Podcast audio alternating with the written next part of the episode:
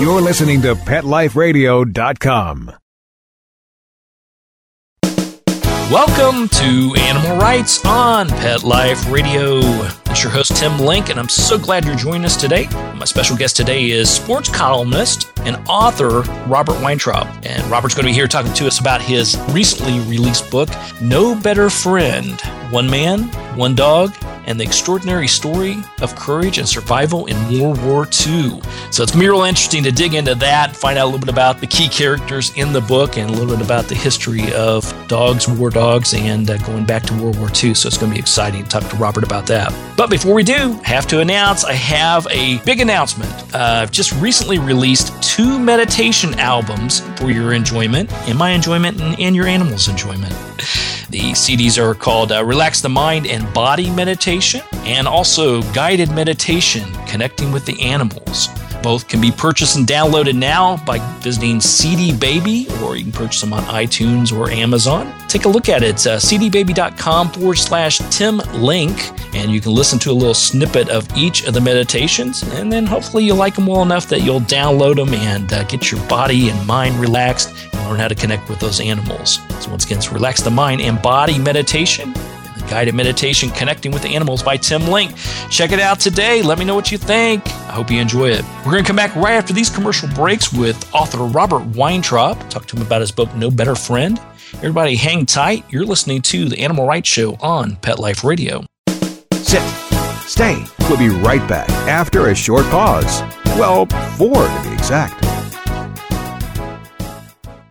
Listen, cat people, it's just litter. Until you realize those big boxes mean big smells, big messes, and big money. Switch to World's Best Cat Litter, the only litter with concentrated power. It guarantees less smells, less work, all with less litter. Try the small bag that lasts one cat thirty days and you'll realize it's just litter, unless it's World's Best Cat Litter. Find it at Target, Walmart, and at your local grocery and pet stores.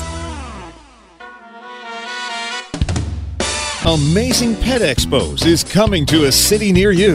Admission is always free, and your pet is welcome. Shopping, adoptions, free nail trims, discounted shots and microchipping, agility, a pet costume contest, and much more. Plus, meet the guys from Animal Planet's hit T V series Tank and Pit Boss. Online at amazing pet expos dot com. Bring your pets to the Pet Expo.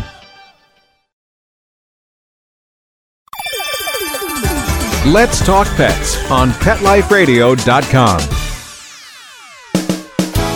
Welcome back. Welcome back to Animal Rights on Pet Life Radio. This is your host, Tim Link, and joining me now is author Robert Weintraub. Robert, welcome to the show. Hey, Tim. Thanks for having me. I really appreciate it. Oh, my pleasure. My pleasure. It's a great book. A lot of great details in here. Tell the listeners a little bit more about uh, the book itself.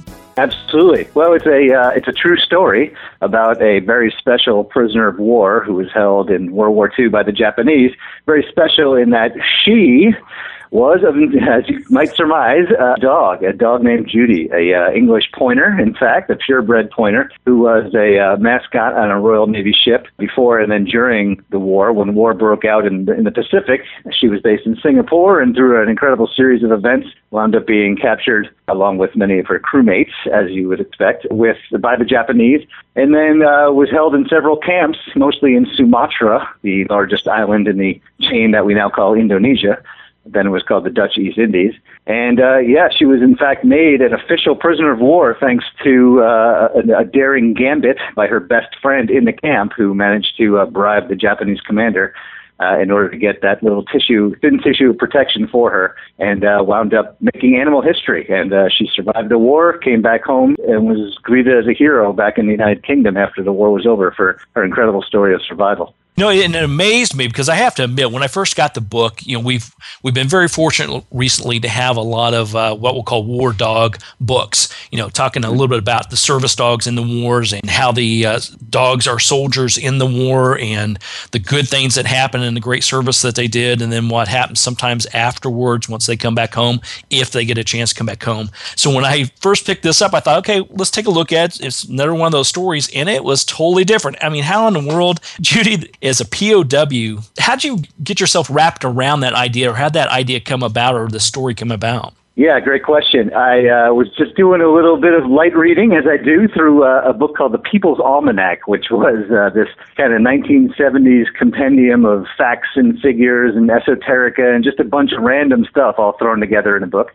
And I've loved that book ever since I was a kid, so I still have it. And every time to time, I take it down. And I just was flipping through it, and I saw a listing called Amazing Animals. And one of those animals, it was a little title called The Pooch Pow. And sure enough, it told the story of Judy just in a couple of paragraphs, not uh, not too much detail. But of course, I'm a writer, I'm an author. I, you know, I'm always on the lookout for a good story. So I decided, all right, this is worthy of some further research. And as I dug into it a little bit more, and really, for lack of a better term, sniffed out more about Judy's incredible story and story even before the war started and after, I realized that there was a book there. It wasn't just the usual, as you alluded to, it wasn't just a, a classic war dog story in the sense that she was trained to be a war dog in any way and, and went to war with a handler and, you know, saw some combat or whatever and then, you know, came home and had either a good result or a bad result back after the war was over. In her case, you know, she was just kind of thrust into it by accident. She was adopted by some sailors, served on a ship.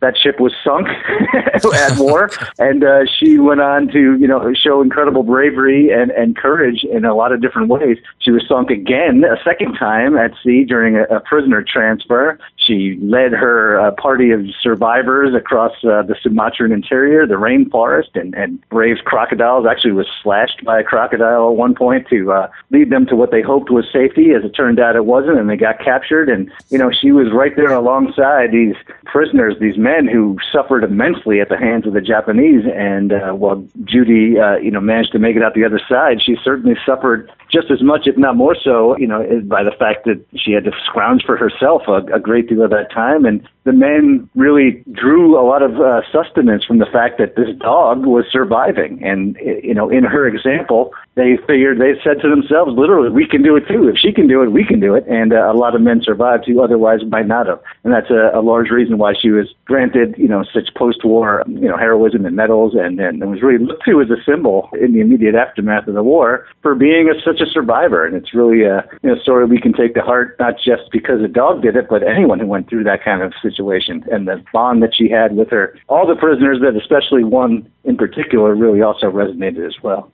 Wow. And the one that she bonded with the close, or uh, she was closest to, did they have a long history together, or was it something that was formed at one of the camps? How did that relationship yeah, it, develop? No, it was formed in the camps. She was obviously close with several different servicemen along the way, you know, starting with her original boat, uh, which was a gunboat in, in China, serving in Shanghai. And along the Yangtze River, there was a gunboat that protected British interests there. And then as, it, as the, you know, her life in the war went along, she was close with other various Uh, you know, sailors on these boats, but she never really formed that tight uh, of a bond as she did when she met this guy in camp, and he was not in the Navy. He was actually in the Air Force.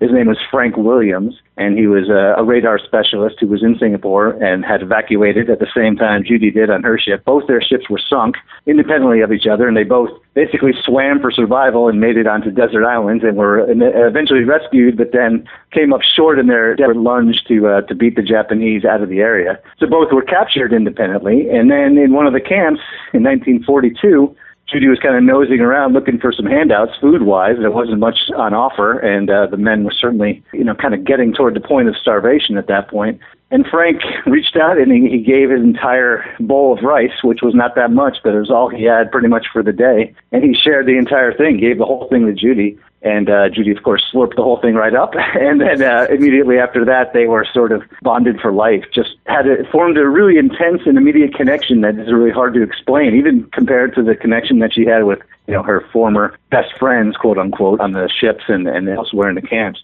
Judy and Frank really formed this amazing bond, and uh, you know, led to them really sustaining one another and, in a lot of ways, saving each other's life. That's amazing. I mean, it's just truly amazing when you're thinking about that type of situation. I mean, it's hard to fathom it based in today's real world, but, you know, going back to those times and that relationship, and it just shows that relationship between humans and canines, or humans and animals in general, is it's so powerful. Yeah, it's really true, and, and it's, you know, it's both poorly understood and, and not completely explored, maybe, you know, as it should be. I, mean, I think one of the things that really piqued my interest as I was doing the research was sort of how, you know, the kind of cross-species relationships, for lack of a better term, really hasn't really been, you know, it, we, we kind of tend to think of it only from our end, you know, only from the human aspect of mm-hmm. it. What can the dogs do for us, or what can any animal do for us? And we don't really tend to explore how it's a mutual beneficial relationship in other ways, except in a case like this where you have a concrete example where both man and dog really helped each other in so many different ways. It wasn't one-sided, and, you know, they, they were immediately and, and sustained this relationship, and it saw them through. And, you know, after you, that's an extreme circumstance, obviously, and once they went through it,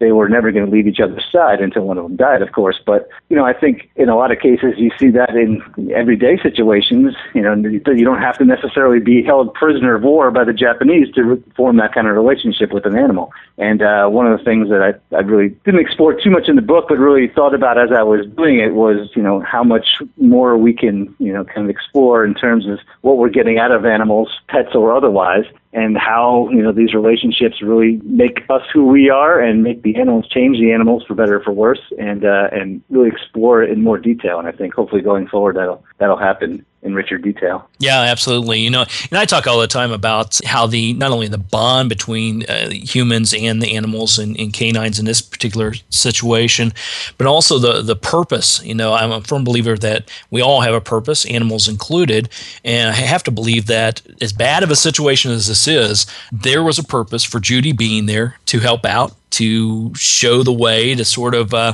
give them something to to fight for.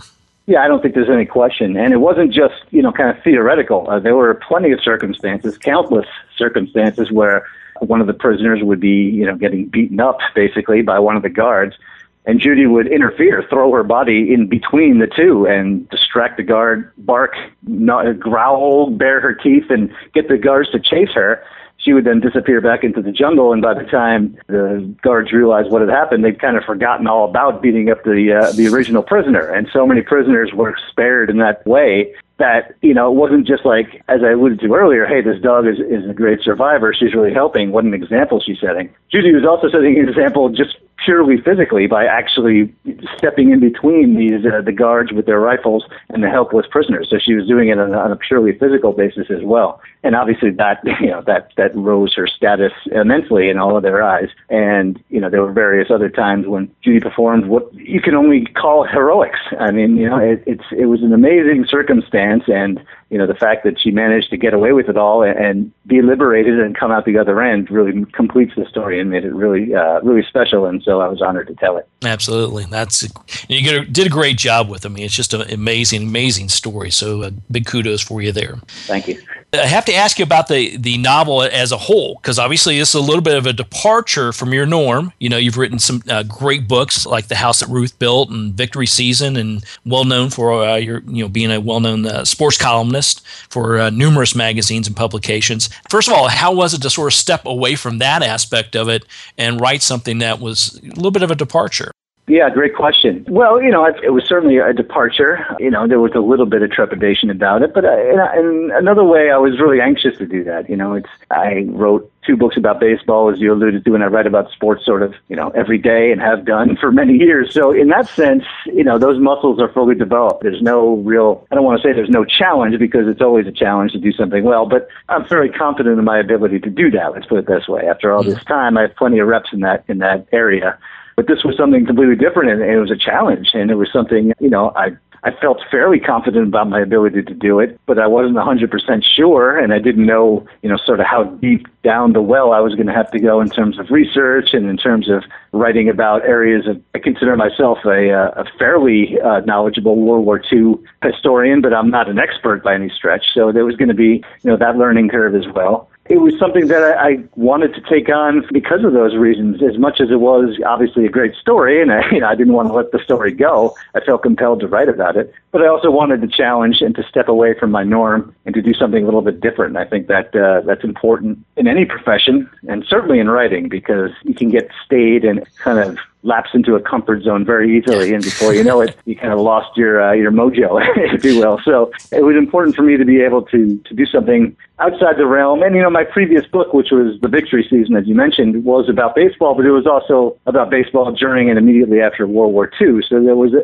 certain natural, you know, kind of left turn. I just stepped away from the baseball part of it and embraced the World War Two aspect of it and added, you know, an animal story into it. So we'll see what happens next, but it wasn't as radical a departure as it might have been otherwise, but it certainly was a challenge, and one I think that uh, I was very glad to, to have the opportunity to do, no question about that. Yeah, absolutely. Well, maybe the next book will be uh, Animal Mascots in Baseball and Other Sports. I, I don't know if there's something there. If you do write about it, I'll expect my royalty check in the mail. Yes, you'll get a cut. Let me jot that down. Hang on a second. Okay, good. Yeah, all right. Good. Yeah. The check is already in the mail for you. You know that. Yeah, put it in the file with other bad ideas people have presented to me. Well, listen, we're going to take a quick commercial break. Uh, we'll come back and continue our conversation with Robert Weintraub, talk to him a little bit more about his book. And I also want to talk to him about his writing styles and comparisons and, you know, what it's like to be a writer on a daily basis. So everybody just hang tight. You're listening to The Animal Rights Show on Pet Life Radio. Sit. Stay. We'll be right back after a short pause. Well, four to be exact. Hi, Jill. I see you and Bella are enjoying this lovely day as well. It's a perfect day for a walk. Isn't that right, Bella? And what a colorful I D tag you have, Bella. It certainly puts my Rusty's boring engraved tag to shame. Isn't it great? It's a Dog Tag Art tag. Dog Tag Art? Yeah. Dog Tag Art makes the world's coolest pet I D tags. Pick from hundreds of cute designs or upload your photos or artwork to create a unique tag of your own. They even give you four lines of text on the back of the tag for important contact information. I love it! But do they hold up? We have to replace Rusty's metal tags so often because the information wears away. Dog Tag Art tags are some of the highest quality pet tags out there. They're made with super durable stainless steel. Your information is always legible and the tags are guaranteed for life. Well, I'm sold. Where can I get my Dog Tag Art tag for Rusty? dog tag art dot com. Sounds great! We can't wait to get online and get a tag of our own. dog tag art dot com. We keep best friends together. Use the coupon code RADIO for a twenty-five percent discount off any tag.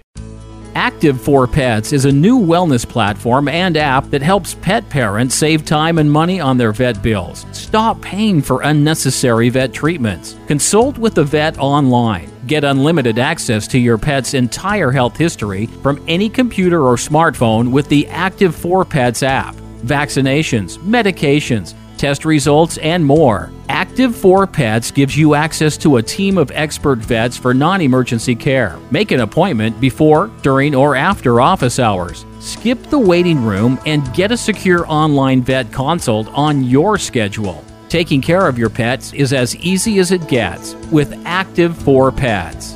Ready to try Active four Pets? Listeners get forty percent off a one-year membership. To get this great offer, use promo code PETLIFE on the sign-up page of active four pets dot com. That's A C T I V, the number four, P E T S dot com. Or call eight eight eight, five one two, two eight four eight. Let's talk pets. Let's talk pets. On Pet Life Radio. Pet Life Radio. pet life radio dot com. Welcome back to Animal Rights on Pet Life Radio. Hey, another quick promotional plug for yours truly.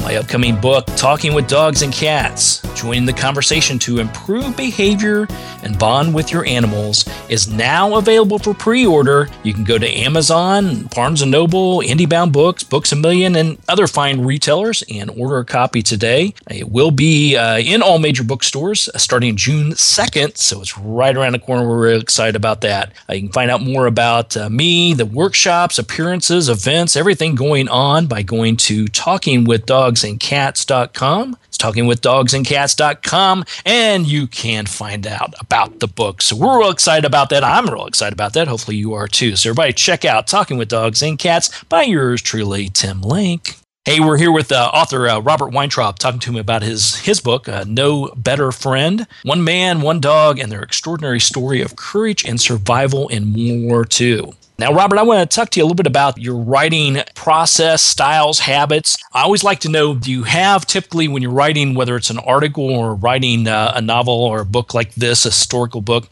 do you have a process? Are you one of those early morning four a.m. kind of guys that have to get up and do it? Or are you one of those guys that, oh, my God, the deadline is here tomorrow. I need to punch something out the door. Yeah, I definitely fall more into the uh, latter camp than the, uh, than the four a.m. let's get to it camp for sure. I do tend to do it every day. I I think that is important that you get at least something down, you know, whether it's uh, even a sentence or you just copy a quote that somebody else said and get that onto your uh, blank file there, anything to uh, make it feel like you actually have accomplished something that day, I think is important. But yeah, I tend to gain strength as the day goes along. So I usually uh, get a, try to get three or four hours of work done after lunch at a minimum. And after that, you know, it, depending on, as you say, the deadline, how close I am, how how much procrastination I've already previously done, I uh, might put in some more time at night, depending. But generally speaking, those afternoon hours are when I, I tend to work. And, I, and, you know, I have a home office, quote unquote, but I really tend to prefer being out and about in public, a coffee shop,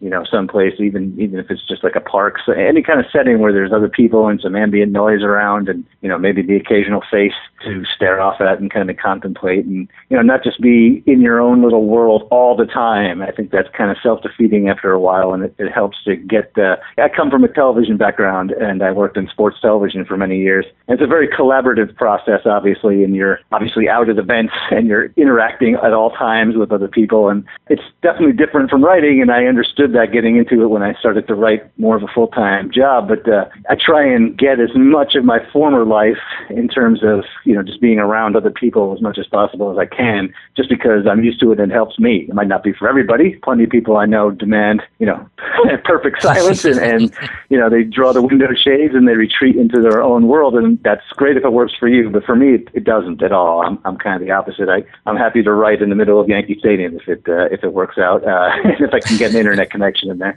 And that's really how I go. So I'm sort of the opposite of the uh, cliched up first thing in the morning and retreat into the uh, into the dark cavern to write guy. I'm the uh, put it off as long as possible and do it in public if I possibly can guy. There you go. There you go. But I think it's really uh, interesting to hear you say, you know, it's, it's important to do something every day, write something every day. And and yeah. I think it's important. I mean, whether we, you have a uh, you know an article or a book or something that's due or not, you know, it's important to be able to keep those uh, writing muscles and ideas flowing, I think. Yeah, and it keeps just sort of the, what I call the tyranny of the blank page, you know, kind of out of your uh, out of your psyche. It's very easy, as you know, as anyone knows who's tried to write, it's very easy to get distracted by or to just kind of let the amount of pages you have ahead of you to kind of overwhelm you. And the best kind of uh, defense against that is to break your project, whatever it is. Uh, if it's a book, you just, you know, I tend to break it down into just this chapter or just this little section or even just this paragraph sometimes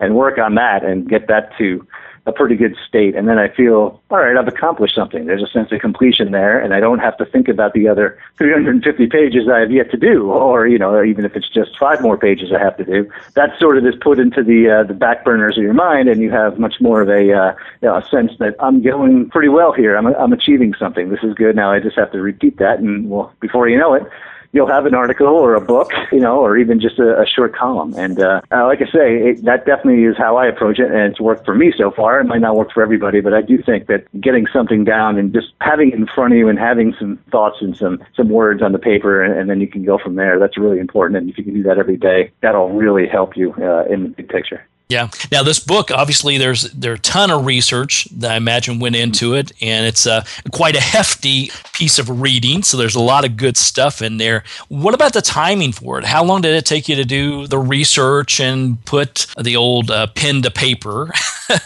and get get it all ready to go before even the publishers get a hold of it to uh, you know edit and do all their wonderful magic? Right. Uh, well, you know, as I always say, the, you don't really finish a book. They just kind of take it away from you uh, and tell you you're finished. So uh, it could have gone on for much longer, but at a certain point, you just got to release it and uh, let the public have their say. But the uh, total elapsed time, I suppose, was from the time I first read about Judy to the time that the book came out was about twenty months, so a little bit short of two years. in that time, as you say, there was obviously quite a bit of research. I went to London and to all over England, really, all over the United Kingdom for uh, various reasons to do research, because obviously so much of this happened involving British sailors and soldiers and, and airmen. So there was a critical element there to try and fill in gaps. And I did a lot of I hired a researcher who helped me as well to, you know, just kind of go through the thousands and thousands of documents that are available to kind of pick out the ones that were really important. And then, of course, the writing, you know, generally speaking, I prefer to get as much research done ahead of time and then use that to write and kind of go on a big writing spree. In this case, because there was so much research involved and it was kind of as I went, there was a lot of it, you know, I couldn't get it all done ahead of time. So I was writing and researching sort of, you know, at the same time contemporaneously. And that was a different approach for me and a, and a bit of a challenge, uh, as it turned out, but not a crushing one. And uh, every time I thought I had a handle on the material, there would be some other document or some other fact or some other avenue of research that I could go down. And that's great, and that's what you really want. You'd rather have too much story rather than not enough story, obviously. Mm-hmm. But at the same time, it also came to a point, and I, I, I had to turn it in. I had a deadline, and my editors got a hold of it. And after that, it's sort of, you're just triaging until the, uh, the day they say no more, and uh, it's a book now.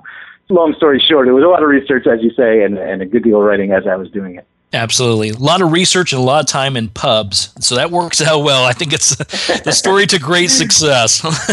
That's right. You can't complain about that combination, no doubt about it. No, I hate that when they make me go into the pubs and talk to people. Yeah. I hate that. Well, Robert, once everybody picks up a copy of uh, No Better Friend, what would you hope after they read the book that they walk away with? What would be one or two things that you think, wow, they got this out of the book, then I've done my job?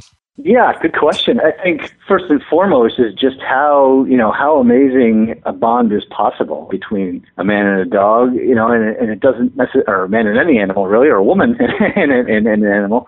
And, you know, the fact that it took these extreme, incredible circumstances in this particular case to make it happen doesn't necessarily have to be the case. As I, I think I alluded to earlier, you know, th- this kind of thing is certainly possible, I feel like, between man and dog or man and animal and, and other circumstances and in everyday life. And, you know, I'd like to think that somebody who reads the book will turn to either their pet or contemplate getting a pet of their own and, you know, trying to form a similar bond with that animal. And I think the animals certainly deserve that, our best from us. And, you know, I, certainly Judy was an extreme example, but, you know, in everyday life, we can we can all do a better job of, you know, kind of trying to form that kind of lasting connection with our pets and with the animals we come across in the day-to-day circumstances. Absolutely. Yeah, very well put. Very well put. So I've got to ask you, do you have any furry friends in your family? And if so, give, let's give them a shout out right now. Well, it's, it's amazing and coincidental that you asked that, because my, uh, my seven-year-old daughter just uh, today uh, said to me, Daddy, how can you write about a dog when we don't actually have a dog at home? Oh, gotcha. And I said, you got me there. That's the perfect question. And the answer is that you aren't old enough just yet to get a dog. We were waiting for uh, my, I have a seven-year-old and a five-year-old. And, you know, I grew up with dogs. I grew up with golden retrievers. And it's, you know, certainly one of the, one of the high points of my youth and, and my young adulthood, I would say. And uh, after that as well. And, but I didn't get the dog, my first dog until I was, I think, ten or eleven. So, you know, we're waiting till our kids are just a little bit older and more responsible, so it doesn't, you know, fall all upon Daddy, and they are of more physical stature to be able to handle a dog rather than be afraid of it at the same time that they have it in their own home. So we're just going to wait a little bit, and uh, I think a dog is on its way, but don't tell my daughter that if you're listening out there. I'll make sure she gets a copy of this episode. Don't worry. Exactly. I know there's no better way. A golden retriever and you in the park writing your next great novel. Ah, uh, nice. Talking. I see it now. Well, Robert, where can people find out more about you and get a copy of the book and keep track of all your wonderful uh, events and things that you got going on? Great question. Yeah, well, you can get the book anywhere books are sold or downloaded or listened to. Uh, Amazon, Barnes and Noble, Costco, Target, uh, you name it, obviously online. And at my website, which is rob weintraub dot com, w w w dot rob weintraub dot com. W E I N T R A U B, in case you were wondering. And uh, you can buy the book through my website, or you can buy it at little brown dot com, the publisher, Little Brown. Or, you know, just, just enter it into a Google search, and somewhere along the way, you'll definitely be able to, to buy a copy or download a copy. And the same goes for the website. That'll keep you up to date with all my other writings, mostly about sports, but I, I do dabble into other things. Just today I had a, a, a piece on uh, fox news dot com about canine post-traumatic stress disorder and, you know, what I think may have actually befallen Judy after the war, and certainly befalls a lot of humans and a lot of soldiers and way more dogs than is probably previously understood, not just dogs that have seen combat, but any dog that's had some kind of trauma in uh, in his or her background, and that obviously goes for rescue dogs more than probably any other any other variety. So you can check that out at fox news dot com. You know, look out for um, for my name anywhere on the internet or where you can read anything of interest. I'll be there. There you go. Sounds good. So everybody, uh, take a look at everything Rob's got going on. It's rob weintraub dot com. Definitely pick up a copy of the book, No Better Friend, One Man, One Dog, and the Extraordinary Story of Courage and Survival in World War Two. Rob, hey, thanks for coming on the show. Congratulations again on such a great uh, piece of work. And uh, we look forward to uh, seeing and hearing from you uh, in the near future. Tim, I greatly appreciate it, man. Thanks so much. Oh, my pleasure. Well, we're uh, coming to the end of the show today. So I'd like to thank everyone for listening to Animal Rights on Pet Life Radio. I'd also like to thank our sponsors and producers for making this show possible. To find out more about me, Tim Link, and the other guests I've interviewed on the Animal Rights show, you can go to pet life radio dot com, click on the Animal Rights icon, and listen to and download all the wonderful interviews and episodes. And while you're there, make sure you check out all the other wonderful hosts and shows on Pet Life Radio. That's pet life radio dot com. If you have any questions, comments, or ideas for this show, please email me. You can email me at tim at pet life radio dot com, and I'll be glad to answer your questions, entertain your comments, and bring on the people you want to hear from most. So until next time, write a great story about the animals in your life. Write it in a blog, an article, or in a book. And who knows, you may be the next guest on Animal Rights on Pet Life Radio.